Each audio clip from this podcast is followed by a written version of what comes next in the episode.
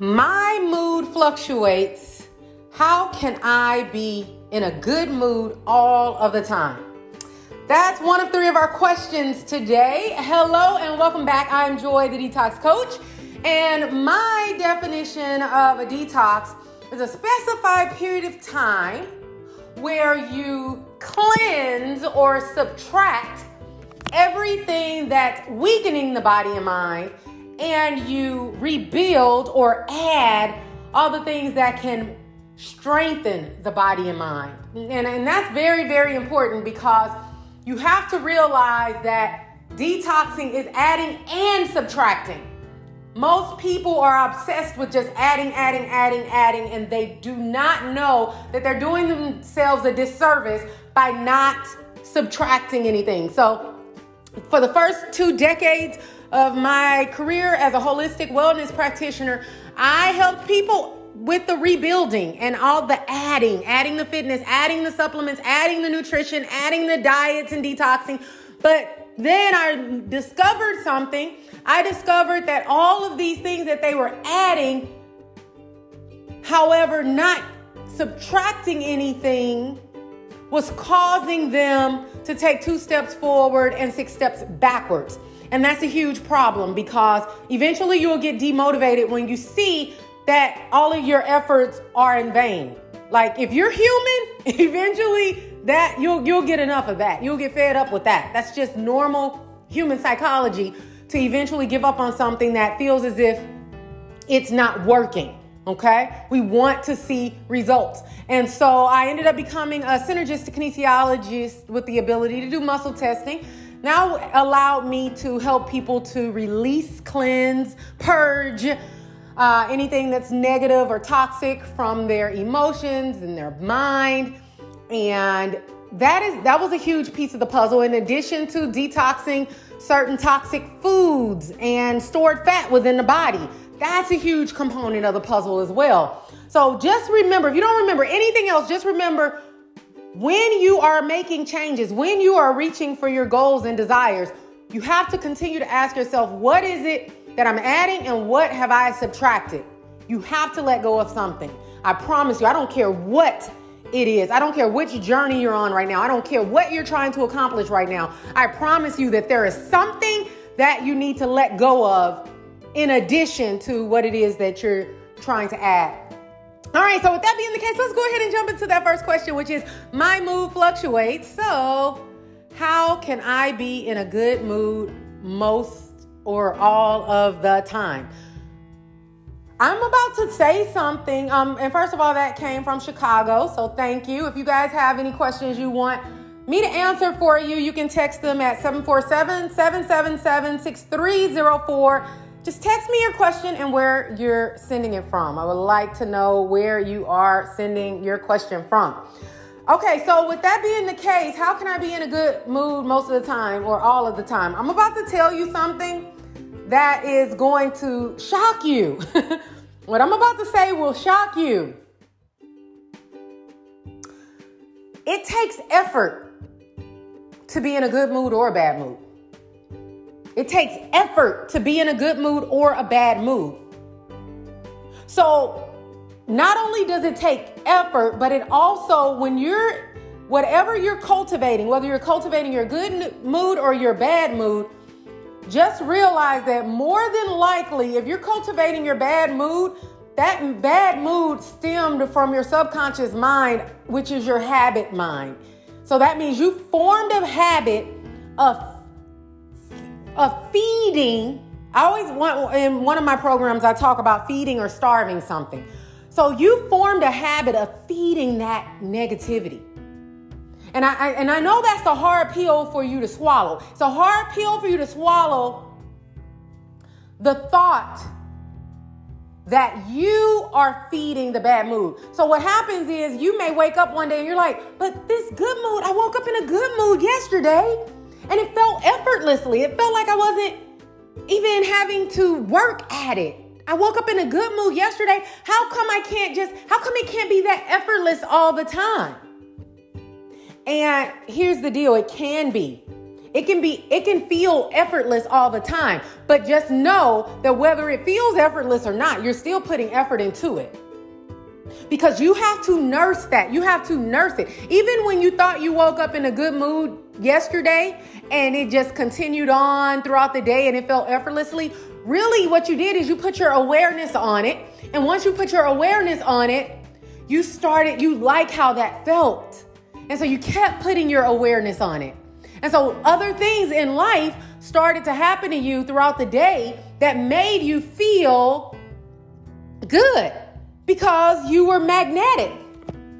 And so everything made you feel good. It was one thing after the other. People say it all the time when it comes to negativity. They say, oh, when it rains, it pours. So you realize how it happens in the negative realm, but why do you think it's different in the positive realm? It's the same thing. When you put your awareness on it, it makes more things happen that you're aware of that feels good. So just know when it comes to your mood that you are putting your effort into it, whether it's a good mood or a bad mood. You just may not realize it. Subconscious, as I always say, means below consciousness. That means you don't realize it, you don't recognize it, you don't understand what's happening, but it's happening. You feel the effects of it. You feel the effects of that bad mood. You just what you you weren't aware of the fact that you were nursing it.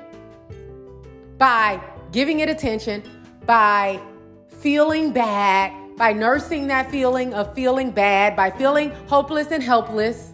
Okay? So all those things happen that makes you feel like you're in a bad mood, okay? So that was a that was a really good question because I think that people when it comes to their mood, they do feel like it's just by chance. or if they don't feel like it's by chance, they feel like it's um external, like something external has to happen to make you feel good. So if your spouse gives you a compliment, oh, now I can feel good. Or if you someone sends you flowers that day. Oh, now I can feel good. If someone gave you a compliment that day. Oh, now I can feel good if you got a raise that day. Oh, now I can feel good if your children were obedient that day. Oh, now I could feel good. Okay? So you're looking for these external factors in order to validate the fact that now you deserve to feel good or now that you can feel good. And and and you have way more control than that all right? People this is what you have to realize. You have way more control than what you give yourself credit for. Way more control way more power way more authority than what you give yourself credit for. And because of the fact that you're not acknowledging your power and authority you're waking up every day and that means that you have transferred it to other people. Your power. You woke up that day and you transferred your power to other people. I can't stand for that. I cannot stand for that. I don't want to live my life with other people having that type of power and authority of, over me and me not having power and authority over my own situation and my own feelings and my own thoughts. That's unnatural to me. And you have to get to the point where it's unnatural for you and you do not tolerate it anymore because that is something that you end up just tolerating. So, next question is coming in from Texas. Hee haw, baby. All right. It says, How can I get over imposter syndrome? Ooh. What's interesting about this question is um, over the years, I've heard people fill in the blank of how can I get over imposter syndrome as a woman? Or how can I get over imposter syndrome as a computer programmer? Or how can I get over imposter syndrome as a medical student? So I've had people fill in the blank with their particular career or uh, di- uh, direction that they're going in. And so they feel as if that particular direction or field or industry is why what what's causing them to have imposter syndrome. So they may look at other people in that industry and feel like they have it all together. They know exactly what they're doing. They have a lot of confidence. And so now they wonder like why they feel inadequate. or like who am i that's really uh, when i think of imposter syndrome that's actually the first thing that i think of that question who am i to do xyz who am i to be good enough? Who am i to be smart enough? Who am i to figure this out? Like there's people in this industry that's been here for 20 years or 30 years or 40 years. Who am i? And i'm just starting out. Who am i to have an opinion? Who am i to have the solution? Who am i to make this type of money? And my parents don't even make this type of money and they're twice my age or whatever. So you have to realize that imposter syndrome comes from that question of who am I? And that deals with you not uh, well, well, first let me say this uh, before I before I answer that. There's a book called Alter Ego, okay? And the concept of alter ego is not a new concept. There's been athletes and celebrities and CEOs who have been using alter ego techniques to overcome imposter syndrome. Okay? So, what happens is they take on an identity of someone else who they already believe in. So, if they believe in someone else who's a mentor in their industry, they may pretend that they're them, or they may pretend that they're a superhero, or they may pretend that they're a fictional character, or they may pretend that they are someone else with a different name, with a different identity, with a different look, with a different personality. And what happens with the alter ego is they step into that person, into that role, whenever they feel like they need to step into that character. So they may step into that alter ego before they get on the stage. Many people know Beyonce claimed to have an alter ego of Sasha Fierce before she hit the stage. Uh, Eminem, he hit the um, stage and he had an alter ego. You know, Kobe Bryant had an alter ego, which was um, Mamba. And so the the key is what happens is they get a name and they don't have to be that person. They are pretending, almost like they're acting, to be like they're that person for a short duration. And then when they don't need that character anymore, it's almost like they hang it up again, like a pair of pants in the closet. Hang it up in the closet. I'll come back to it when I need it. Oh my goodness, I I did a live stream or a video on alter ego before, so I'm not going to go deep into my thoughts on that. I will highlight my thoughts by saying two things. Number one, I'm not a fan of alter egos because it's an imposter. I don't want the secondhand version of something. I want the truest version of something. I want the firsthand version of something. I don't want the secondhand version of something. I don't want something that's inferior. So to me, the alter ego is an inferior technique to the real thing. And I don't want anything that's inferior. I want something that I can embody and be that all the time and identify with that all the time. Okay? So just know that sometimes when you make a choice in life, you're making a choice for an inferior solution. I, always say we're presented with so many choices and we get to choose. We get to choose. Um, I was in the sauna this morning and I was looking out and there was a bird that landed in the grass in front of me. And I was looking at this bird and, you know, the food was provided for this bird. He just took his little beak, stuck it in the grass, pulled out a worm. Voila, bon appetit, okay? So the sustenance was provided for this bird. And the bird was just being. The bird was not worried. The bird was not stressed. The bird was not going back and forth and if it should fly or if it should eat or if it should go make babies or if it should play or fight with another bird. It was just enjoying being. It was enjoying that moment. And there's something that we have that's different from the animal kingdom. We have consciousness. They are limited in that. We have consciousness. We can choose. We can choose what we feel. We can choose what we do. We can choose what we want to be. We can choose how we want to um, express ourselves. Like, that's awesome. Isn't that awesome? Like, we get to choose. We're not like robots. We get to choose. Every day we wake up, we get to choose.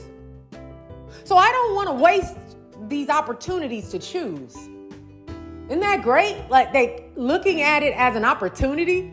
We get an opportunity to choose. You can choose what you eat today. You can choose if you work out tonight or not. You can choose if you're standing or sitting right now. You can choose if you listen to this or if you listen to someone else. You can choose if you're going to who you're going to marry, if you're going to have children or not. You can choose where you're going to work, what you're going to be when you grow up, as I like to say. Um, so you get to choose. And I just feel like when you have imposter syndrome, you are choosing a lesser version of your true potential. Okay? So just know that. Just freaking know that. So the final question from Florida. Hello, Florida. We are neighbors in this state, obviously. All right, this question is How do I stop being so jealous when my boyfriend looks at other women? Oh my. oh my. It's so interesting. I feel like there's a commonality between these three questions today. Do you guys did you guys catch it? Did you guys catch it? Let me say all three questions and then I'll see if you can see the common thread. Number one, my mood fluctuates. How can I be in a good mood all the time? Number two, how can I get over imposter syndrome? Number three, how do I stop being so jealous when my boyfriend looks at other women? So, the commonality that they all share is they all have an identity crisis. They all have an identity crisis. That's why it's so important to know who the heck you are. And I don't really like to say no. I actually don't like to say no. I actually like to use another word and I'll tell you why. Well, let me tell you what the other word is first. The word I like to use is remember who the heck you are. I don't like to say know who the heck you are. I like to say remember who the heck you are. Because deep, deep, deep, deep, deep, deep, deep, deep, deep inside, you remember. Subconscious remembers everything. It is the best record keeping file cabinet in the entire universe. Okay? And it tracks everything, it doesn't forget anything. So, what's interesting is, I believe that when you know and remember who the heck you are, you set a precedence. You set an energy. You actually are putting a command out spreads all across the universe. You're putting a command out. And not only do you benefit from putting that command out and being in that energy and creating that energy and, and, and being in that energy, but now you start to allow things to come towards you that confirms it. So when you ask the question, how do I stop being so jealous? When my boyfriend looks at other women. That is fear. Okay? So you have to, going back to how I started this show off today, you have to know there's something that needs to be released. There's something that needs to be purged out. You need to purge something out because that is rooted and grounded in fear. It's rooted and grounded in a fear consciousness. So, what are you afraid of? Are you afraid of him leaving you for another woman? Are you afraid that you're not good enough? Are you afraid that you're not pretty enough? Are you afraid that you don't deserve him? Are you afraid that you'll be you'll be abandoned? Are you afraid that love doesn't last? If you are like that's why I go deep into that um in my R3 Method app, I have a, a four day challenge called the Self Doubt Detox Challenge. And that's what that's all about. It's all about finding out what those limiting beliefs are that spill over into your relationship. Because once you release those limiting beliefs that I have this fear of being abandoned, everybody leaves me, and all these other lies, they're not grounded in truth, they're grounded in lies. Once you release those, you will be set free. You have a mentality that my boyfriend will be crazy to leave me. He got the best thing going on right now. He would be psycho to leave me. Do you know who I am?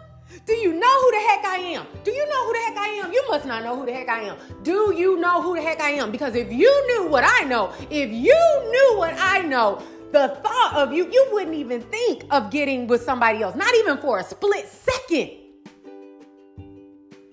You'd be dumb to think about leaving me. And you'd laugh at the thought of that possibility. And guess what? Said boyfriend will pick up on your your confidence. Because when women are insecure, they actually push a man into another person's arms. That insecurity is a turnoff. Do you hear me? That insecurity is a turnoff. So you're not doing anybody as a matter of fact, you're doing everyone, even including yourself, a disservice by being insecure, because that's what you're being. You're being insecure. Now, if you are with someone who doesn't respect you, who doesn't love you, who mistreats you, and who is is cheating on you and, and, and they're doing all of that stuff, that's another story. That means that person needs to be purged out of your life. That's another story. But if you just have this unfound and um, almost like, you know, it's not founded in truth, it's not grounded in truth, that he is actually cheating on you or misusing you or, or, or, abusing you in some type of way, physically, emotionally, or, or disrespecting you or your relationship, if you don't have any proof that he's doing that and you are just scared, you have this fear, just because he looked at someone, then that is on you. Okay? That is something that you have to work on yourself with if it's just an, an insecurity that's unfounded um, in, in, in truth. Okay? All right, so now let me go ahead and ask my random question. I like to toss in a little random question that doesn't have anything to do with anything just to make you think, things that make you go, hmm. And so, my random question of the day is Do you think that there are more benefits by living in a tropical or subtropical area than an area that gets extremely cold? Now, obviously, for me to answer that question, I'm biased because um, I love living in Florida. And now that I've been living here for over a decade, obviously, I'm used to these warm temperatures. And so when I go to places that have winter, spring, summer, fall, and I go there, I get cold easily. As a matter of fact, I even get cold easily here if the temperature drops uh, below 70, you know. So when we first moved to Florida, we thought people were crazy because we would look around and let's say it would be December, January, or February, and we would see people in Florida walking around. Like one day, I think I saw someone with like a um, what are those coats called? Um, one of those goose down coats, like big puffy goose down coats, and I'm like. There is no way you need a big goose down coat in Florida ever 365 days of the year, there's not one day you need to be in a goose down coat. And that was when we first moved here. But then, now fast forward to today, and I understand that goose down coat. And we do get cold easily, and we cannot, we get to the point where we cannot handle uh, the, the cold temperatures anymore. It's like, it feels like it's freezing us. We feel it down our freaking bones. And we're just like, and so to the to people who do live in in states that have four seasons, they look at us like we're crazy and they don't understand why we get so cold so easily or they think we're being dramatic. But hey, it just it happens with time where we eventually uh, cannot handle the cold. And so, do I think that it's better to live in tropical or subtropical climates? Um, I do. I think that you know, there is a temperature that our body prefers. That's my personal opinion. I believe there's a temperature that our body prefer, and I believe that temperature is in the in the early to mid 70s. And so that's what I like it to be most of the time or above. So, with that being said, I like to close out each one of my shows the exact same way, and that is by inviting you to allow Christ to come into your heart. Why? Well, because that's something I did a long time ago at the beginning of my holistic journey, and it changed my life. It is something that I think that people don't know what they're missing out on. If someone gave me a winning lottery ticket and they said, you know what, give this lottery ticket to whoever wants to use it, it's unlimited. So whoever has it can redeem it and they will get this $100,000. I will, I would literally spend from the time I got up in the day until I fell asleep that night trying to give that lottery, that winning lottery ticket to as many people as possible. Why? Because I know that it would benefit them. I'd be crazy not to. So that's kind of how I feel with the prayer of salvation. I feel like if you invite Christ into your heart, it literally can change your life for the better. You will not have imposter syndrome because you will realize, you will come to realize that you and Christ are one and that you're co creating with Him in this world and you don't have to carry the world and the burdens of the world on your own shoulders. So, if you would like to do that, all you have to do is repeat after me Heavenly Father, I come to you from the depths of my heart, realizing I have sinned. I repent of my sins and confess with my mouth that Jesus Christ is the Son of God and died on the cross for me and my sins. I believe that you raised him from the dead. Lord Jesus, come into my heart and live in me now. I receive by faith you as my personal Lord and Savior. I receive your Holy Spirit as my comforter to help me obey you and do your will. It is in Jesus' name that I believe and receive things prayed this day. Amen. So if you said that with me, if you believe it in your heart, I welcome you to the kingdom. This is all about kingdom business, and um, you are more than a conqueror, as it says in the Bible. Pick up the Bible and see what it says about you. See what it says about you. The, the Bible is not just a book of provision, it's a book of promises too. See what it says about you, and you'll see that it's saying all these great things about you that you're powerful, that you're more than a conqueror, ask and it shall be given. Like all these promises. And you have some people who have been holding this book in their hands for freaking eons and they don't believe crap in it. I do. I happen to believe it. I happen to believe it, and I happen to say, I it says something in there that says, "Prove me now." Okay, I'll prove. I'll prove you now. So basically, that's that's God saying, "Bet it up." Oh, okay, bet it up.